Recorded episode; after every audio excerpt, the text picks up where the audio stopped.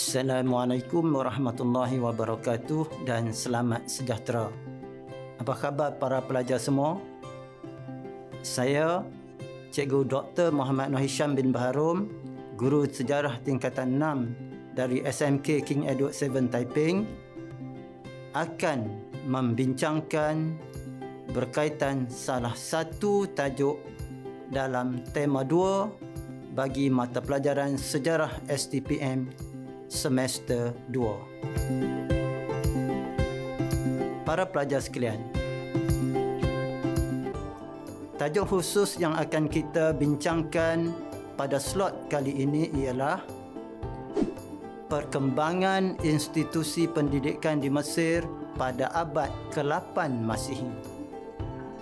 Melalui pembelajaran hari ini, diharapkan semua pelajar akan dapat pertama menjelaskan perkembangan institusi pendidikan Islam di Mesir pada abad ke-8 Masihi dan kedua menyenaraikan institusi-institusi pendidikan mengikut peringkat di Mesir pada abad ke-8 Masihi.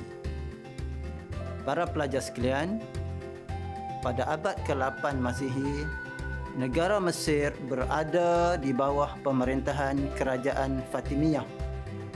Dan usaha-usaha pembangunan dalam bidang pendidikan berkembang dengan baik. Konsep pendidikan di Mesir. Sebelum kita bincangkan bab institusi pendidikan ini, elok kita lihat konsep pendidikan di Mesir terlebih dahulu pendidikan ialah usaha menyerapkan ilmu pengetahuan sama ada secara teori ataupun praktikal bagi membentuk peribadi atau watak seseorang individu dalam menempuh kehidupan yang semakin kompleks. Dan sememangnya untuk menyerap atau menyampaikan ilmu pengetahuan sudah tentu memerlukan wadah atau tempat yang tertentu dan sesuai bagi tujuan tersebut. Ilmu pengetahuan boleh disampaikan dalam pelbagai medium dan kaedah yang tertentu. Dalam tajuk kita ini, kita akan membincangkan wadah atau tempat atau institusi pendidikan yang terdapat di Mesir pada abad ke-8 Masihi. Institusi pendidikan di Mesir. Para pelajar sekalian, pada abad ke-8 Masihi, pendidikan di Mesir terbahagi kepada dua peringkat, iaitu pada peringkat pertama, institusi pendidikan di Mesir ialah rumah ulama masjid dan kutab yang ini peringkat rendah rumah ulama ya para pelajar sekalian sememangnya rumah para ulama merupakan salah satu daripada institusi pendidikan yang penting di Mesir pada abad ke-8 Masihi. Walaupun terdapat banyak masjid didirikan, pendidikan yang diberikan di institusi ini yakni rumah ulama adalah secara percuma. Berikut adalah rumah-rumah ulama yang dijadikan sebagai institusi pendidikan pada peringkat pertama abad ke-8 Masihi. Antaranya ialah pertama, rumah Abu Sulaiman Al-Sijistani. Kedua, rumah Imam Al-Ghazali Tiga, rumah Yakub bin Kilis. Empat, rumah wazir atau Menteri Khalifah Al-Aziz Billah Al-Fatimi. Dua, masjid. Para pelajar, seperti yang umum ketahui, masjid merupakan institusi pendidikan yang terawal kerana ia merupakan tempat ibadat utama bagi orang-orang Islam. Tambahan pula, masjid tidak pernah ditutup kepada masyarakat untuk menuntut ilmu sama ada pada waktu siang atau pada waktu malam. Pada peringkat awal, masjid-masjid di Mesir menawarkan pembelajaran ilmu keagamaan iaitu ilmu yang berkaitan dengan fardu ain dan diikuti ilmu-ilmu bukan agama atau ilmu akli yang bersifat fardu kifayah. Menurut Al-Abdari, tempat pembelajaran paling utama dan berkesan ialah masjid.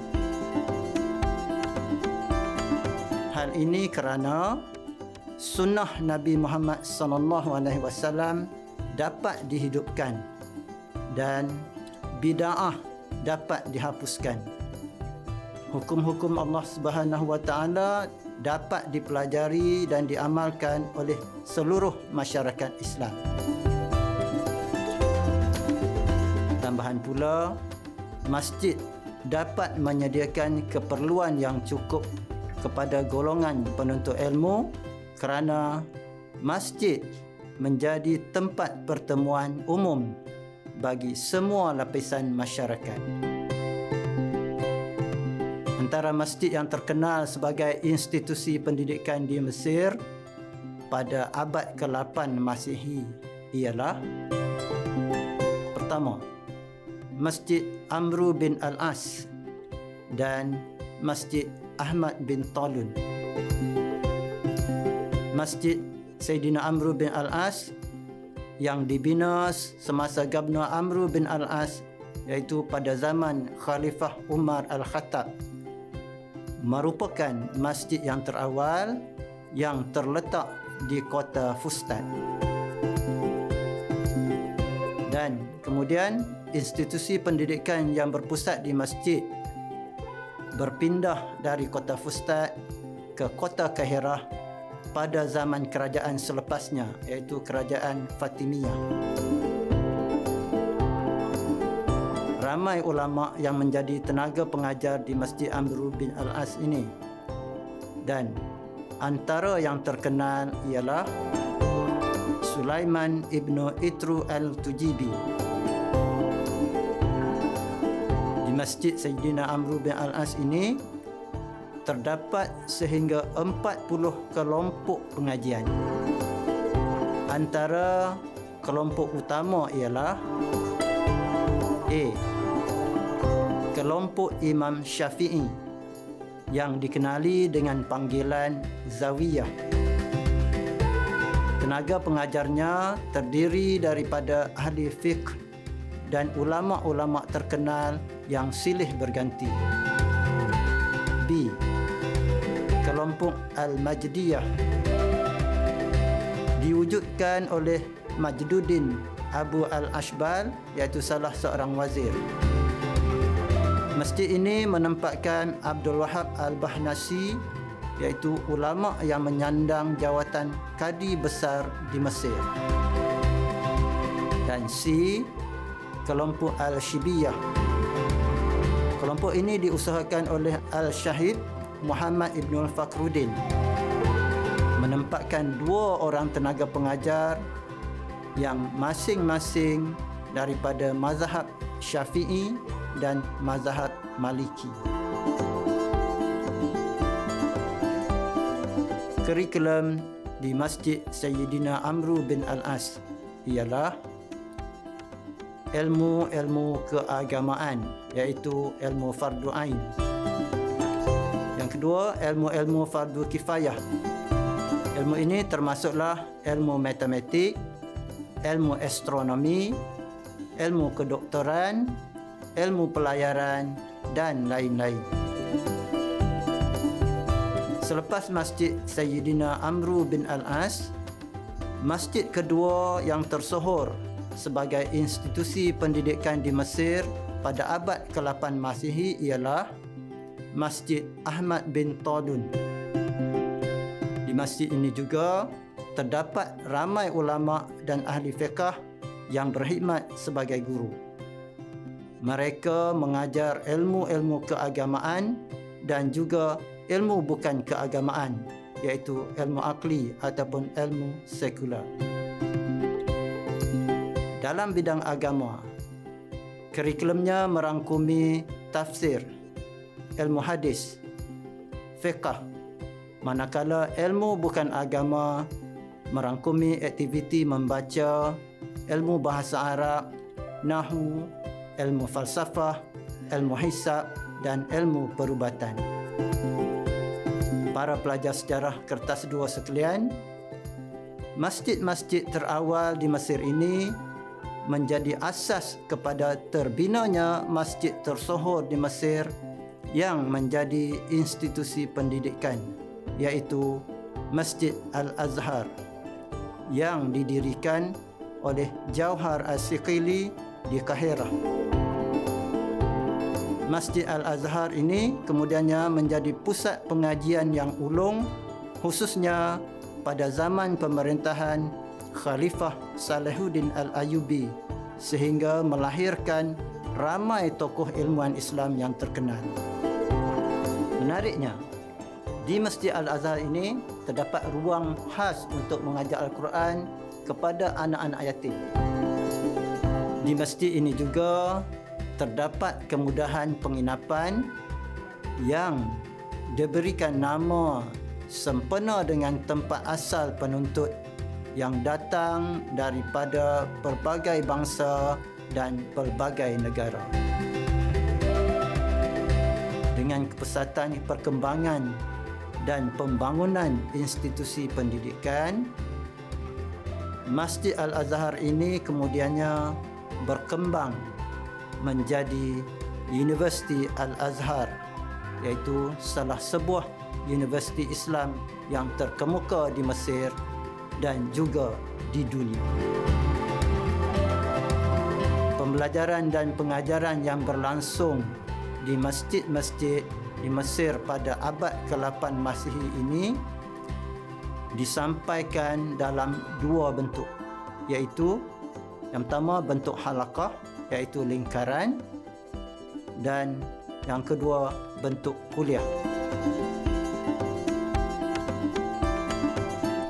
Halakah ialah lingkaran iaitu proses belajar dan mengajar dilaksanakan apabila murid-murid duduk dan berada melingkari gurunya dan kegiatan halakah ini berlaku di masjid atau rumah-rumah ulama.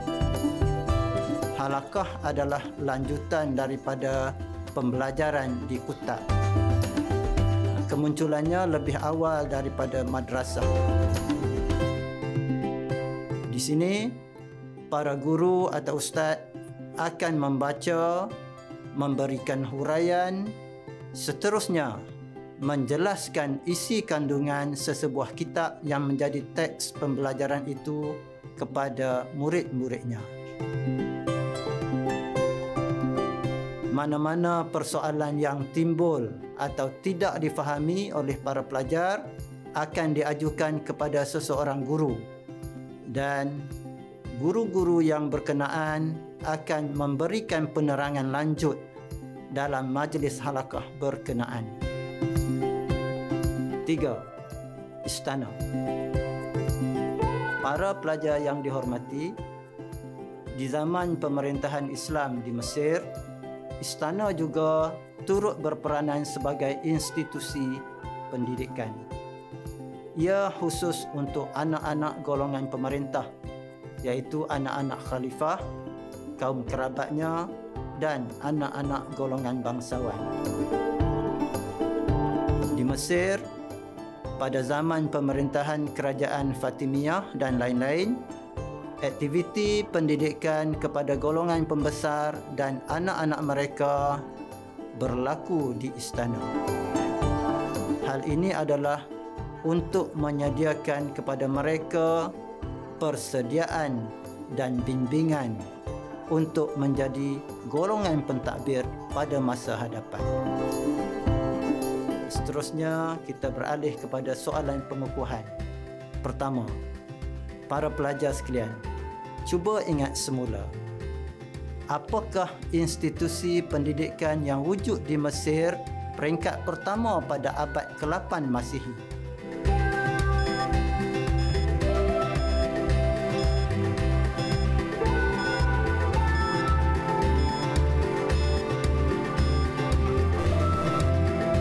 Boleh ingat?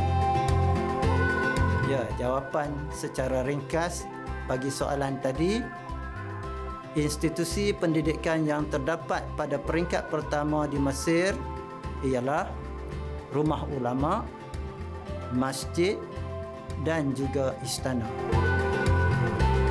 Institusi pendidikan pada peringkat kedua di Mesir pada abad ke-8 Hijrah. Para pelajar, perkembangan ini berlaku pada pertengahan abad ke-8 Masihi atau abad kedua Hijrah. Pendidikan pada peringkat ini dijalankan menerusi sistem persekolahan yang lebih sistematik dan teratur serta bersifat formal. Antara institusi pendidikan pada fasa kedua yang terdapat di Mesir ialah kutak, madrasah dan universiti. Satu. Kutak ialah institusi peringkat rendah dan awal menengah.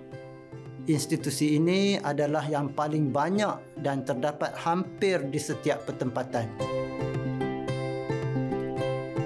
Kurikulum yang terdapat di Kutak ialah pendidikan fardu ain dan fardu kifayah. Di Kutak fokus utama kurikulum ialah kepada ilmu-ilmu Al-Quran, ilmu tafsir, ilmu hadis dan lain-lain. Kurikulum di Kutab terbahagi kepada dua iaitu A. Berorientasikan Al-Quran sebagai teks utama yang merangkumi pengajaran membaca dan menulis, kaligrafi, sejarah Nabi Muhammad sallallahu alaihi wasallam dan hadis. B. Pada pertengahan abad ke-8, Kutab di Mesir mulai memperkenalkan ilmu bukan agama iaitu ilmu pengetahuan umum ekoran pertembungan antara Islam dan budaya Yunani iaitu warisan budaya Hellenisme. Seterusnya, madrasah. Para pelajar, madrasah merupakan sekolah menengah atas. Madrasah di Mesir pada abad ke-8 Masihi menggunakan sistem nizamiyah iaitu sistem kelas ataupun pembelajaran secara formal. Kaedah ini dipraktikkan semasa pemerintahan kerajaan Salahuddin Al-Ayyubi antara madrasah yang terkenal ialah Madrasah Al-Nasiriyah di Kahirah yang didirikan oleh Sultan Al-Adil. Menurut Al-Makrizi, madrasah merupakan institusi pengajian yang terindah di Kahirah. Ia merupakan tempat mengilhamkan pelbagai pemikiran kepada para ilmuwan bagi menjayakan penulisan mereka. Terdapat beberapa madrasah lain yang tersohor di Mesir. Antaranya Madrasah Al-Sultan Hassan, Madrasah Al-Kamiliyah dan Madrasah Al-Salihiyah. Pendidikan di Mesir berlaku sama ada secara tidak formal dan juga formal. Pendidikan secara tidak formal ialah seperti bentuk halakah dan bentuk kuliah. Ini berlaku di rumah-rumah ulama, masjid dan juga istana. Kerana tidak ada pengasingan pelajar mengikut tahap umur serta tiada latihan-latihan khusus terhadap sesuatu topik. Pendidikan formal pula ialah pendidikan yang mempunyai tempat khusus yang sesuai untuk belajar seperti bilik kelas atau dewan mempunyai kurikulum yang jelas dan tersusun, mempunyai guru-guru yang khusus mengikut bidang kepakaran masing-masing. Para pelajar sekalian, kemuncak kepada perkembangan institusi pendidikan Islam secara formal di Mesir pada abad ke-8 Masihi ialah setelah terdirinya Universiti Al-Azhar. Ya para pelajar, dengan terdirinya Universiti Al-Azhar Kahirah Mesir merupakan kemuncak perkembangan institusi pendidikan di Mesir pada abad ke-8 Masihi para pelajar sekalian. Tentunya tidak seronok jika slot ini tidak diselitkan dengan soalan bagi menguji kefahaman kita. Dengan itu, di sini saya ajukan satu lagi soalan ringan sebagai aktiviti selingan.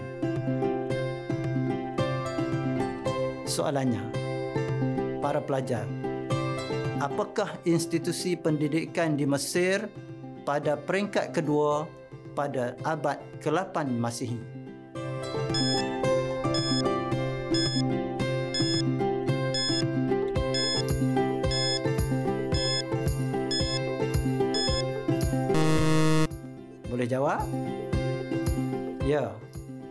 Yang pertama, Kuta. Kedua, Madrasah iaitu Madrasah Nizamiyah Madrasah Al-Sultan Hassan, Madrasah Al-Kamiliyah dan Madrasah Al-Salihiyah. Yang ketiga dan yang tertinggi, University. Semestinya Universiti Al-Azhar, Kahirah, Mesir. Daripada perbincangan tadi, diharapkan para pelajar dapat mengetahui dan menguasai kandungan pembelajaran pada hari ini iaitu institusi-institusi pendidikan di Mesir pada abad ke-8 Masihi. Seterusnya, untuk menguji kefahaman, di sini saya kemukakan satu lagi soalan untuk diselesaikan oleh para pelajar. Soalannya, bincangkan institusi-institusi pendidikan yang terdapat di Mesir pada abad ke-8 Masihi. Ya para pelajar, jawapan kepada soalan ini anda bolehlah berbincang dengan guru sejarah 2 STPM di sekolah masing-masing selepas ini. Para pelajar yang dihormati, sekarang kita telah pun berada di penghujung rancangan. Diharapkan agar semua pelajar dapat menguasai perkara utama dalam pembelajaran pada hari ini iaitu institusi pendidikan di Mesir pada abad ke-8 Masihi. Dan diharapkan para pelajar akan dapat menjawab soalan-soalan peperiksaan sejarah STPM semester 2 nanti dengan cemerlang. Sekian sahaja untuk kali ini. InsyaAllah di lain kesempatan kita berjumpa lagi. Assalamualaikum warahmatullahi wabarakatuh dan terima kasih atas perhatian anda.